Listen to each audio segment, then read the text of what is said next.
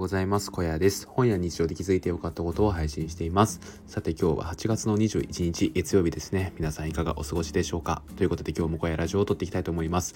えー、本日なんですけど、えー、今日はですね、えー、考えがまとまらず言語化できない状態を脱却する方法ということでね、お話をしていこうと思います。はい。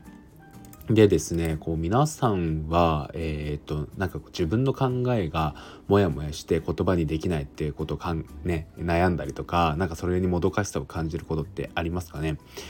でまあ僕自身はそうだったんですよね。まあ今も別にすごい上手くなったわけではないんですけどこうなんか自分の考えとはちょっと離れた表現しかできないことにもどかしさっていうのをね、まあ、感じていたなってことを思っています。で、まあ、身近な例で言うとやっぱこう本とかね映画を見た時にこれ感動したなってことを思うんですけどなんか感動したっていうのは間違いないんだけどなんかこう具体的にどの辺が自分に響いたとかなんかその感動したっていう表現そのものがもっといい言い方とかあるんじゃないのかなってことをね思ったりしたことがあるんですよね。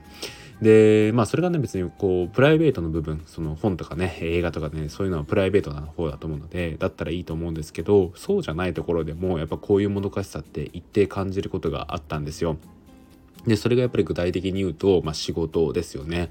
やっぱり仕事で誰か、えーとまあ、営業であればその、ね、営業先の人にこの商品を紹介する時とかもそうですし、まあ、社内であれば社内で上司であったりとか周りの人にこの自分の考えを説明する時とかもそうなんですけどやっぱりねそういった時でも自分の考えをうまく表現する力っていうのがね必要になってくるんですよね。でそこでですねこう自分の考えっていうのをしっかり伝えることができずに何かこうね、えー、相手も納得しない形のまま終わってしまうまうみたいなことがあった時にはやっぱり自分の言語化力っていうのが足りていないなっていうことを感じています。でやっぱりですねそういうね、え考えがまとまらない状態から僕自身もこう脱却したいなっていうことを思っていましたし多くの人がですねきっとこういうもどかしさっていうのをどこかで感じたことがあるんじゃないのかなっていうことを思っています。でですね、えーと、そこで、えーとまあ、あの今回ね読んだ本があって、まあ、そこでですね改めてこう言語化力を自分が高めるためにやってきたことが間違いじゃなかったなってことも思いましたし、えー、今後ね、えー、紹介すること紹介することで、えー、他の人の言語化力向上にも役立つんじゃないのかなってことがあったのでそれをちょっと話していきたいと思います。で、えー、と先にですね本を紹介すると「えー、と寂しい夜にはペンを持て」っていうね本なんですけどこちらがですね「あの嫌われる勇気」ってね有名な本があると思うんですけどあちらの本を書かれた方が書いた本なんですよね。でまあ大まかな話を言うとですねこれストーリー調になっていてあの主人公がね中学3年生のタコなんですよね。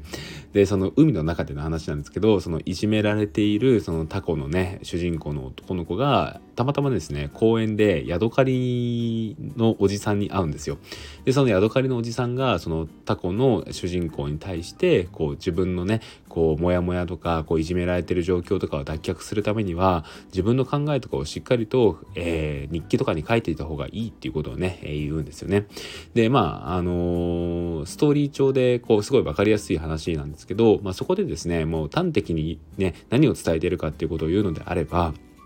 自分の考えをちゃんと書けっていうことなんですよね。うん。これに尽きるんですよ。で、なんでそれが大事なのかっていうことを、その中学生のえー、タコの主人公のねにも分かるようにまあイコール中学生の、まあ、現代の人たちにも分かるような形で伝えている本なんですよね。でですねそのここで書かれていたことっていうのが、まあ、とにかく自分の考えをちゃんと日記に書くことでその考えを書くときには自分の表現仕方しっかりと考えて書くってことを大事にした方がいいってことが書かれていたんですよね。で僕もですねやっぱりこれに対してはすごい同意でして僕もこの1年くらいでその言語化力が低い自分にもどかしさを感じていたので、まあ、とにかくですね日記を書くっていうことを大事にしていたんですよ。で日記以外にもノートを書いたりとかすることによって自分のですねこう考えとか、えー、気持ちっていうのを表現するっていうのを、まあ、とにかく実践してきたんですよね。でそうすることによってやっぱり自分の中での考えの考え方がかなりこう深みが増したなっていう実感があります。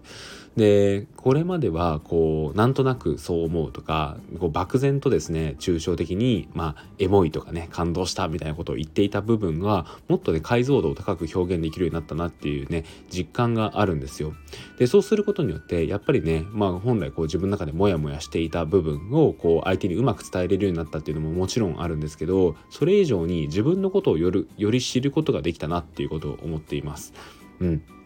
なんかその自分が何を考えて自分がどういうね好み好き嫌いがあってどういう時に自分が落ち込むのかとかどういう時に自分は喜ぶのかとかなんかそういうのを一個一個ですねこう紐解くようなね、えー、感じがしたんですよね。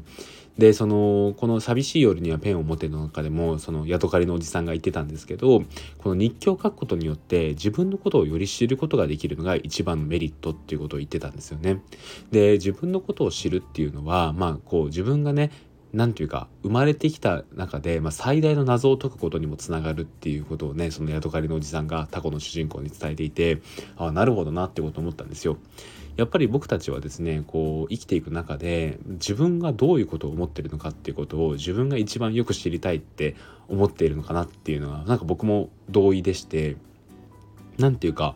なんで自分はこう思ったんだろうとかっていうのも気になりますしなんで自分こういうことやったんだろうってねなんか後悔とかもあると思うんですけどそういう時に思う時ってやっぱりこう自分が何を、ね、そこで考えたのかとか自分が何でそうしたのかっていう自分を知りたいからっていう思いがあるからに他ならないと思うんですよね。でそういうことを思うとやっぱり、えーと、自分を知るっていうのはこう人間の根源的な欲求かなっていうことも思いますしそれを解決するためにはやっぱりこの自分を知るための日記を書くみたいなことはすごい大事になってくるんじゃないのかなっていうことを思います。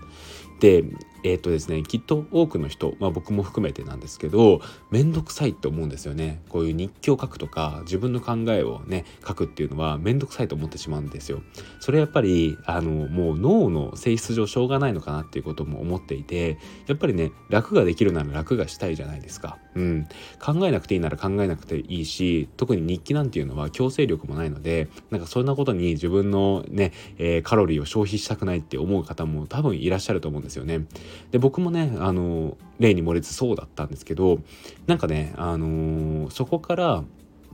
なんで脱却できたかっていうとそれ以上のメリットを日記を書くことに見出すことができたからなんですよね。で具体的なメリットとしてはさっきも言った通り自分を知ることができたっていうのが一つとあとは自分の気持ちの整理が上手くなったっていうのがもう一つあります。であと最後に一つ加えると後から読み返した時に面白いっていうのがありますね。うんなんかその1日2日単位であればまあその前日何があったとかあったかとか一昨日何があったかってことを思い出すことできるんですけど1ヶ月前とかまあもっと短くても1週間前何があったかってすぐ思い出すことできないじゃないですか。やっぱりそういう中で日記を読み返した時にあ自分こういうこと考えてたんだなっていうことを読み返すとなんかめっちゃ面白いんですよね。でやっぱりそういうですね、えー、メリットがあるからこそ今僕は続けることができています。でまあそういうメリットを知る上でもあの最初に紹介した「寂しい夜にはペンを持て」っていう本がおすすめですし、まあ、そうじゃなくても、まあ、とにかくまずはなんか強制力を持ってただ書いてみるっていうことを意識されるだけでもいいんじゃないのかなっていうことを思います。でそうすることでなんか自分のなんか気持ちの整理があ日記書くことによってつくなってことを体験ベースで知ることができると思うしなんかそこからなんかこう日記の良さみたいなことに気づくことができるんじゃないのかなっていうことを思います。でそうやってですね日々日々自分の考えを言語化していくことでなんかその